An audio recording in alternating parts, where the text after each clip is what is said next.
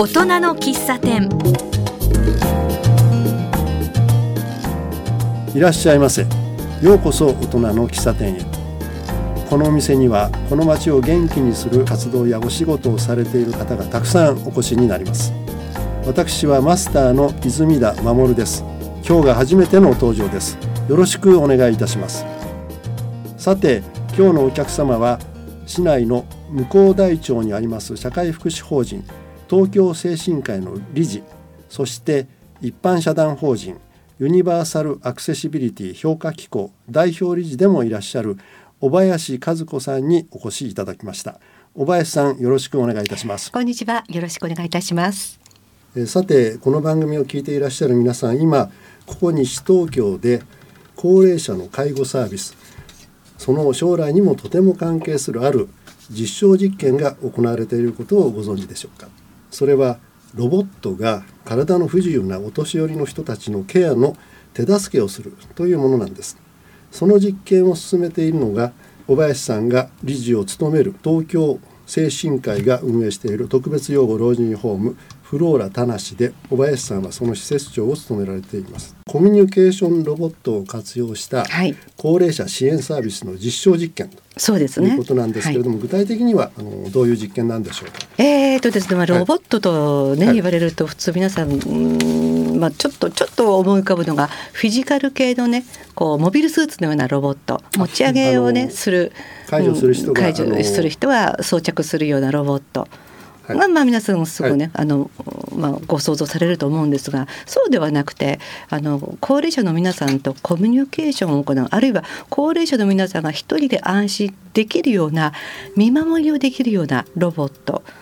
を開発できるようなプロジェクトがあるのでそこに、まあ、あの一緒に参画するということを行っています。なるほど。例えば具体的に入居しているゲストの方あのお年寄りの方とのですねあのロボットの関わりをまあ例えばある一日を想定して朝から夜まででどんなこうやり取りとか何かあるのかなっていうのをちょっとこう簡単に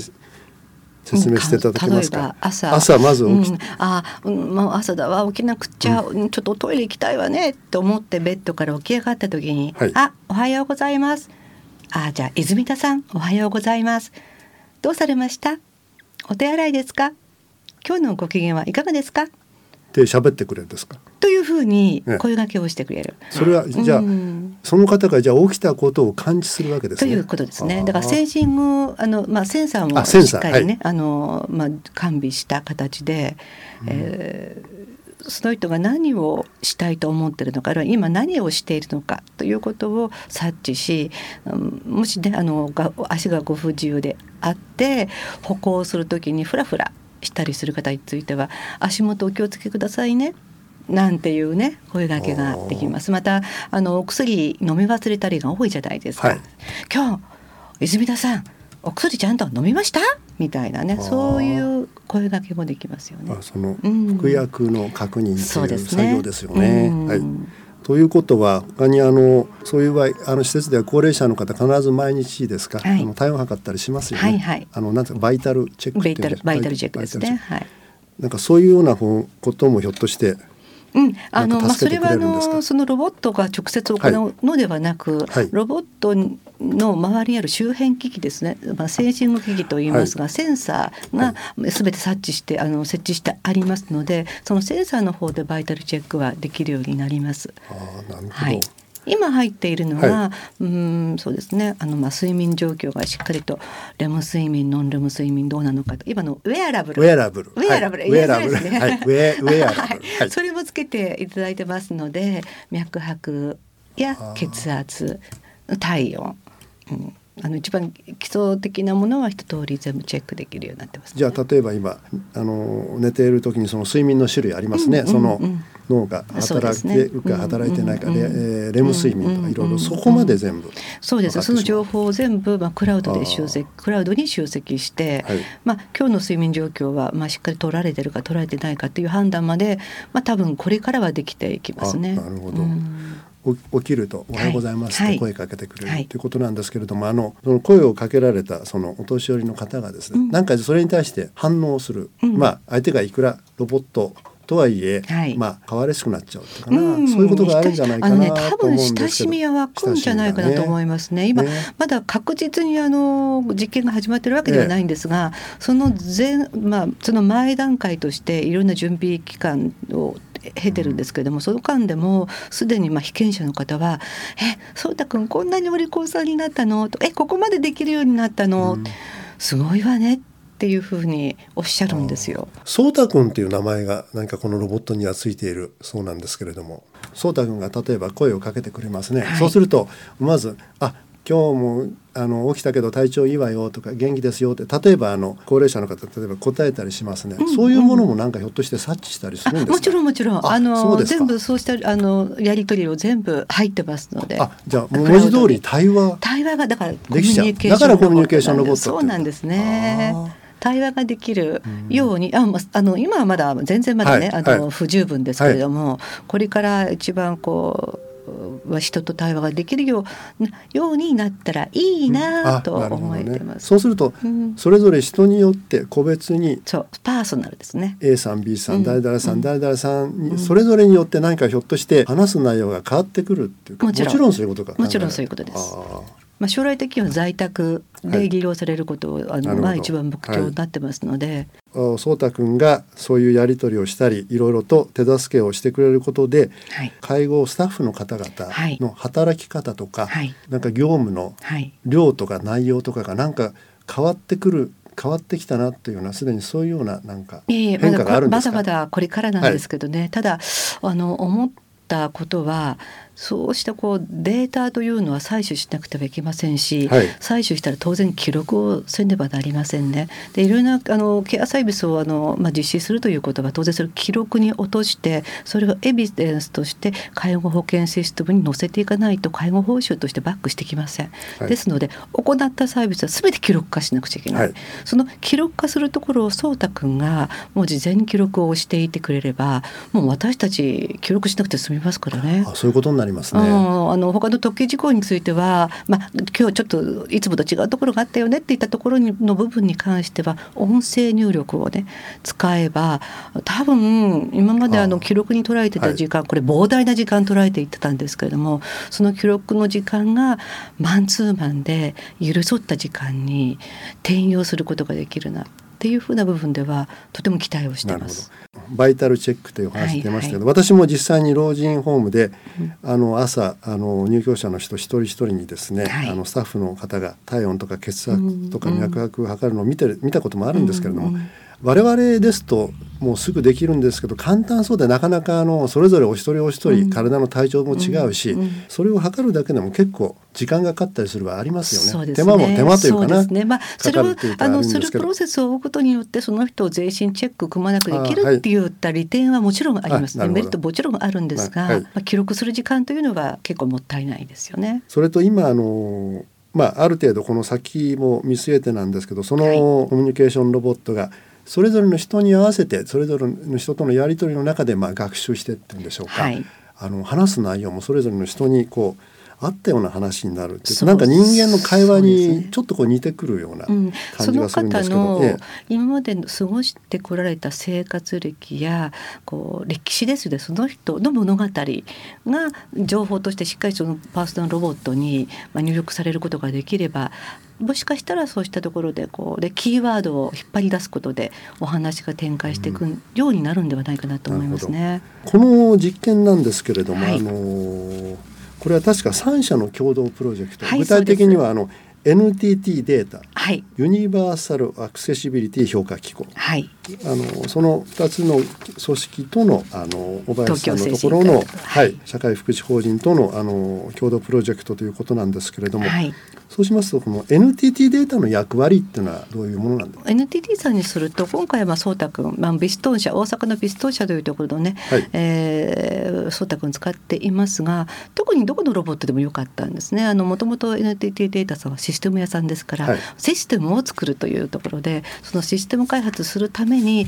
まあ、現場はどんな現状があるのか、えーまあ、現場はうちの、ね、東京政治委員会としてフィールドとして提供できますが、はい、いざ提供したとしても、じゃあ一体どういうデータがどのような効果的なデータが欲しいのか、はい、あるいはどんな業務がそもそもあったのかってそうしたことを評価基準としてあの評価、まあ、スケールですよね。あのタスク別なそういったものを作らなくてはいけない。ことも加味すると当然フィールドである東京精神科医もちろんシステムを作っていく一番ねあの主たる NTT、はい、それで補助的にあのアクセシビリティ評価機構といったところ、まあ、ユニバーサルですのでねあのどんな部分でも使いやすい使い心地の良いにはどうしたらいいかっていった部分を考えて考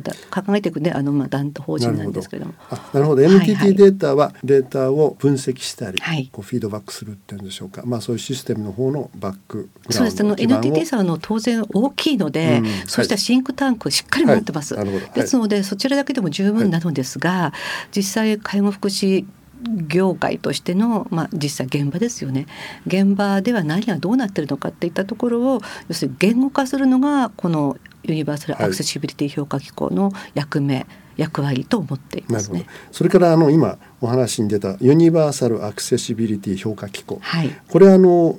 なんかあのこれ小林さんが中心になってお作りになった組織。一般社団法人なんです。一般社団法人。はい、はい、で比較的最近なんかそうですね。あのですけれども、うん、この、はい、すいません、このそもそもこの評価機構っていうのはどういうことをやろうというものなのか、それまあそれを踏まえてといいますか、今回の実証実験の中でですね、はい、具体的にどんな役割を担っていかれるのかなっていうあたりをちょっとあの私どものような社会福祉法人は介護保険、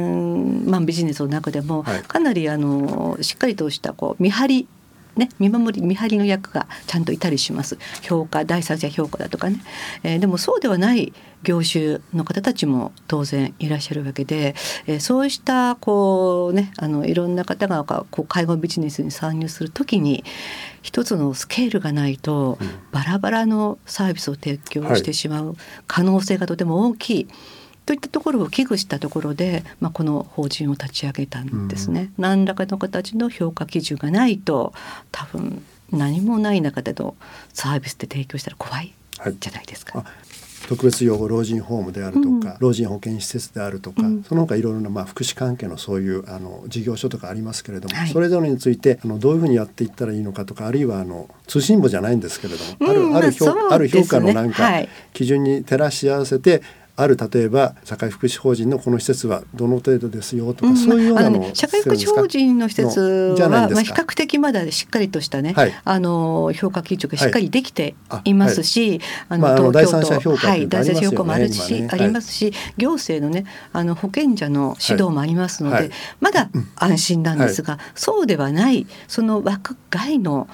うん、サービスについては何の基準もないというのがまああっても、えー、法律的に、まあ、何か縛りがあるっていうとではないですよね。その場合それは例えばあの最近あの福祉分野にもですね、はい、まあ、あの社会福祉法人っていうのは、まあ、日本のそういう社会福祉の実際のそういう施設運営そういうものを担ってきたわけなんですが。はいまあ、例えばあの NPO 法人、はいはい、最近たくさん、はい、あの手掛ける NPO 法人も増えましたし、うん。うん、場合によってはまあ株式会社という形でこ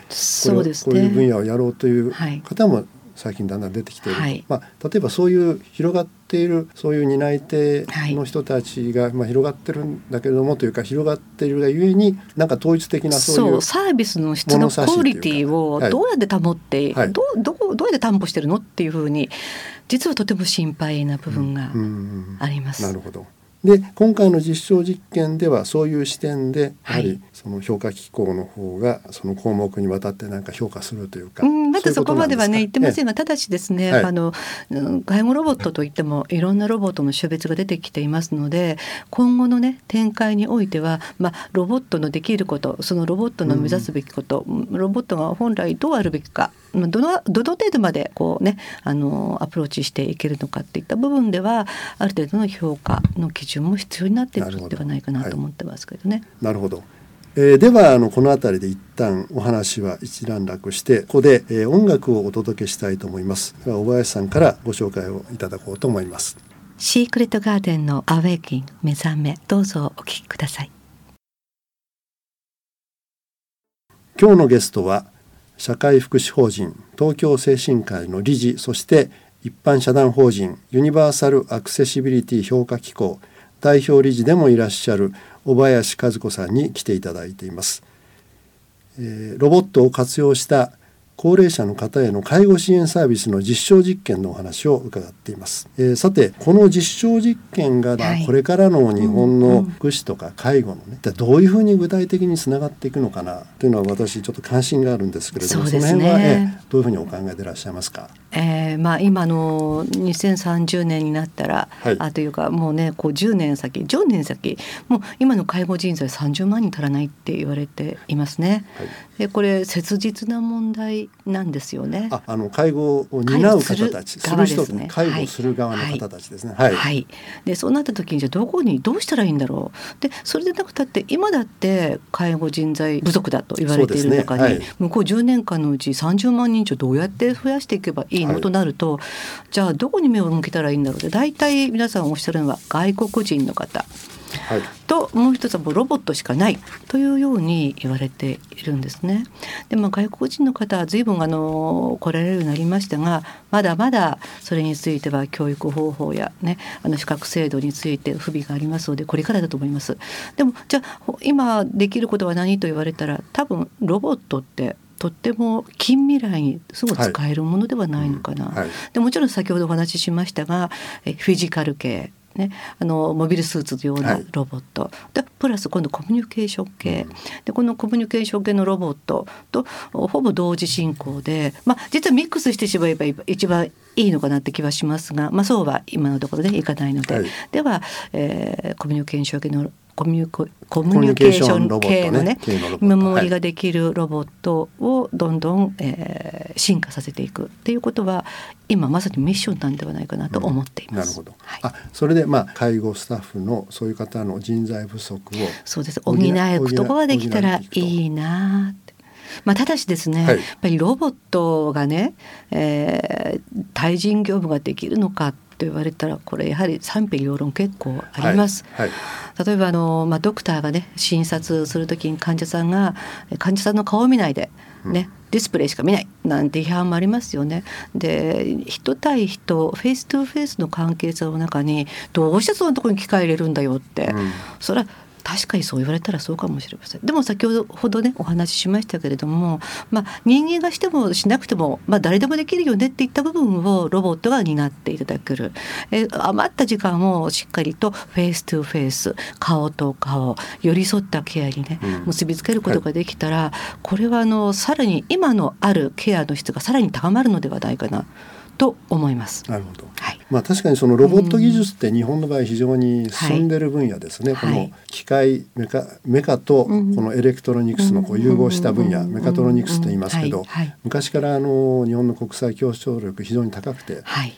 あのまあ、これまで工場の現場では多かったんですけど、はい、このようなケースまさしく我々の身近なところへの、ね、応用ということでそうです、ね、この先どういうふうにあの進化発展するか私わからないなと思うんで、とても楽しみな、ね、ですから今小林さんおっしゃるように、今現在では確かにそういう声あると思いますね。はい、なんでその人と人との言ってみればあの最もその人間的なそういう触れ合いが大切だとされる、まあ福祉であるとか介護の分野にそういうものが馴染むのかみたいな声があるのかもしれません。そうしたこう、はい、パラダイムが、多分もしかしてチェンジする可能性はありますよね。うん、そうですね。はい。はい、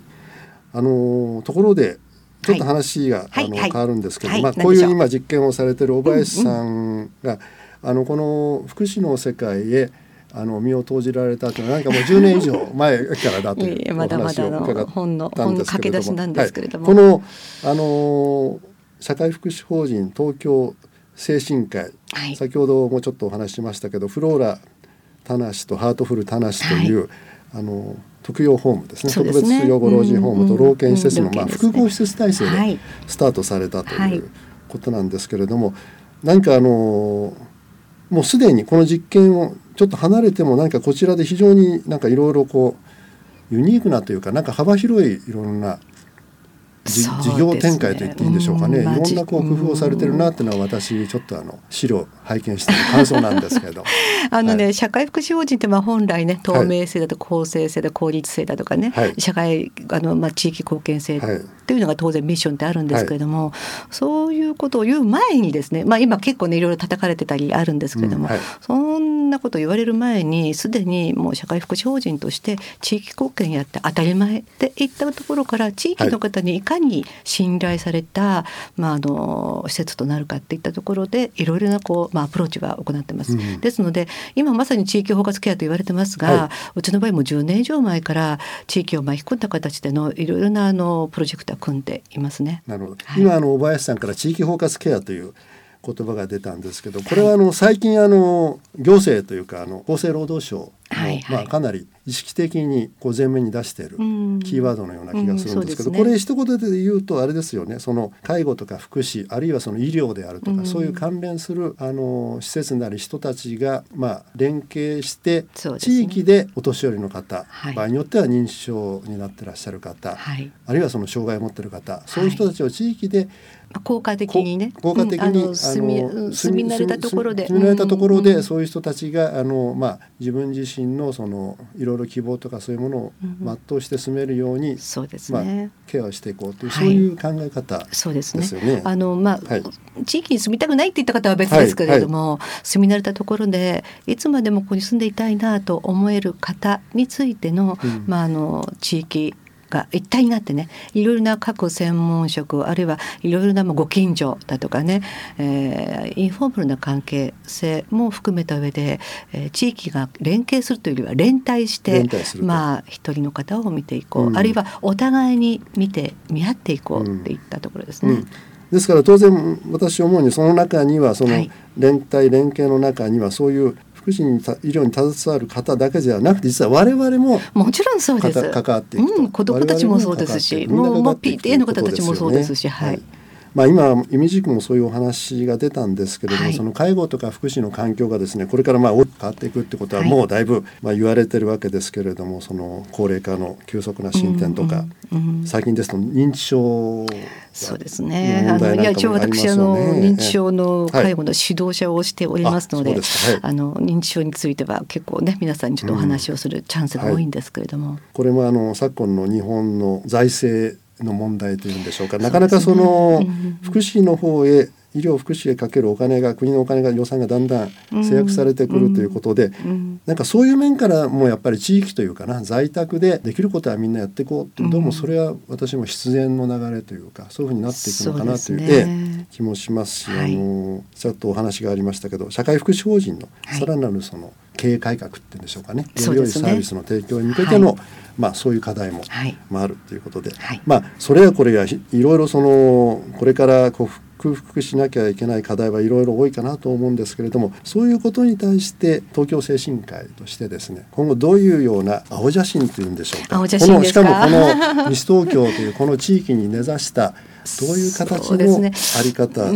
でいこうかなってお考えになってらっしゃるんでしょうかね。はい、あの東京精神科医の前身にはまだ今もあるんですけれども、はい、A&A というねプールとか、まあ、スポーツ施設が併設になっているんですね。はい、ですので、まあ、そちらをあの開設する時にも地域の皆様えというのがまあ一つのコンセプトになっていましたので、はい、まあ、それはずっと変わらずですね。であの、まあ、東京精神科医としては今現存している施設にプラスした上で、はい、えー、訪問系ですね。在宅の方に対してのサービスを厚くするといったところから、はい、えー、訪問リハビリ訪問看護ですね。ナースがね、はい、あの各在宅へ訪問させていただくんですけれども、まあ、もしかしたら場合によっては、えー、クリニックも作る可能性もあるかもしれないし、うんはい、えー、プラス託児所ですね。あの幼児の、はい、うん保育についても、まあ、考えていかなくてはいけないかなというふうには思っています。まだちょっとわからないんですけどね。はいなんかあの最終的にその地域の人たちからこう信頼されるそう、ね,、いう、うん、何かあったら東京精神科医、うん、なん。か困ったらもう東京精神科医行けば何とか相談乗ってくれるよねっていう立場に常にありたいなと思っています。はい、はい、わかりました、えー。どうもありがとうございました。はい、えー、今日はロボットを活用した高齢者の人たちへの介護サービスの実験のお話を中心に小林さんにいろいろとお話をお伺いしました。どうもありがとうございました。ありがとうございました。さて、えー、介護や福祉社会保障などについてのニュースこのところよく耳にしたり目にしたりするんですがその大半は非常に厳しい話が多くてですね実は私もあのいわゆる団塊の世代の一員なんですけれどもこの先日本は一体どうなっていくのかなと時々思うこともあります。ただ今日は小林さんの話をお伺いして福祉の第一線でそういう環境の変化に対応したこれからの新しい福祉介護の在り方を真剣に考え行動していらっしゃる方がいること。しかもそのための非常に重要な実験が今私たちが暮らしているこの町で行われているんだということを知って、え何か嬉しくなるというか元気になる気がいたしました、えラジオをお聞きになっていらっしゃった皆さんはどうお感じでしたでしょうか？